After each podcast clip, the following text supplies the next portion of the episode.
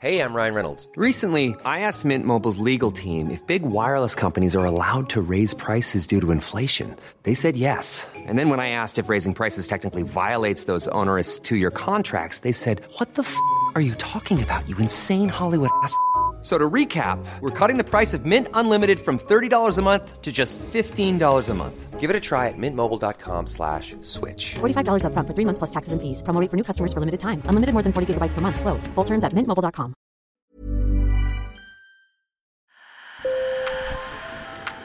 Bonjour. Hello. Hola. Marhaba bikoum. Sur le fil, Le podcast d'actu de l'AFP. des nouvelles choisies pour vous sur notre fil info. Déjà trois jours sans Twitter au Nigeria. Le réseau social a été suspendu après la suppression d'un tweet du président Muhammadu Buhari qui enfreignait les règles d'utilisation.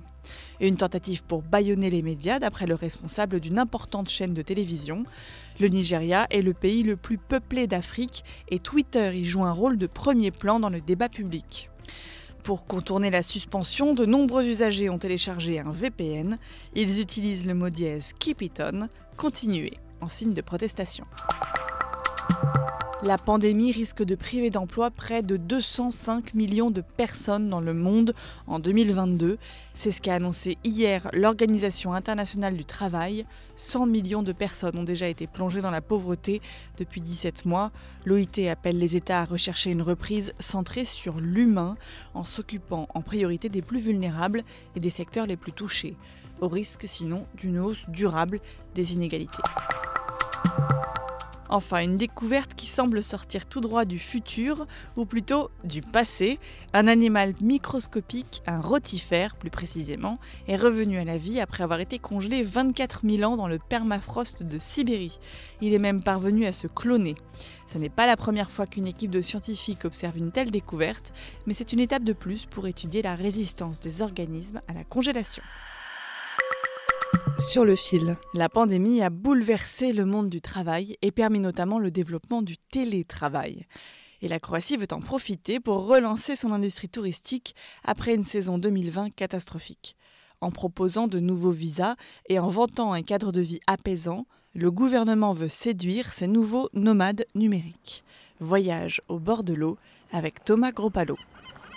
Vous aurez reconnu le cri des mouettes aujourd'hui, direction les rives ensoleillées de la mer Adriatique. Plus précisément en Croatie, à Labine, une ville de 10 000 habitants aux façades colorées, nichées au sommet d'une colline et depuis laquelle on peut apercevoir la mer. C'est dans ce cadre idyllique, loin des open space, que vit Melissa Paul, une américaine de 53 ans devenue cette année la première nomade numérique du pays.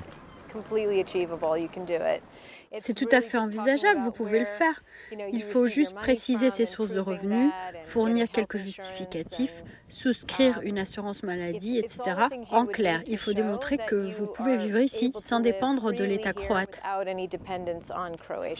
Consultante en marketing, elle bénéficie d'un programme de visa spécial du gouvernement croate pour attirer les télétravailleurs du monde entier. En 2020, les revenus du secteur du tourisme ont dégringolé en Croatie à cause de la pandémie, alors il faut bien compenser.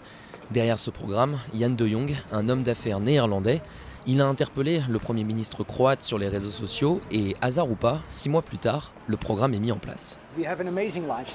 Les conditions de vie sont exceptionnelles. Le temps est beau, la nourriture locale est excellente. La couverture Internet est bonne, tout comme les liaisons avec le reste de l'Europe. Il y a beaucoup de choses à découvrir en Croatie et aux alentours. Une trentaine de personnes ont déjà obtenu le précieux sésame et le gouvernement s'attend à une explosion des demandes une fois les restrictions de voyage levées. Yann de Jong voit aussi dans ce programme une opportunité pour les jeunes générations du pays. Et ce qui est encore plus important, c'est qu'en venant ici, les télétravailleurs apporteraient leur état d'esprit et leur propre expérience avec eux. Et je pense vraiment que ça peut avoir un effet positif sur la mentalité de la jeune génération de ce pays. Et ces programmes de visa ont la cote en Europe, alors si travailler depuis les Balkans ne vous branche pas plus que ça, sachez que l'Estonie, la République tchèque et même l'Islande proposent des programmes similaires pour un dépaysement garanti. Sur le fil revient demain. Abonnez-vous pour ne manquer aucun épisode. Hi, I'm Daniel, founder of Pretty Litter. Did you know cats tend to hide symptoms of sickness and pain? I learned this the hard way after losing my cat, Gingy. So I created Pretty Litter, a health monitoring litter that helps detect early signs of illness by changing colors, saving you money and potentially your cat's life. Pretty Litter is veterinarian developed, and it's the easiest way to keep tabs on your fur baby's health right at home. Go to prettylitter.com and use code ACAST for 20% off your first order and a free cat toy. Terms and conditions apply. See site for details.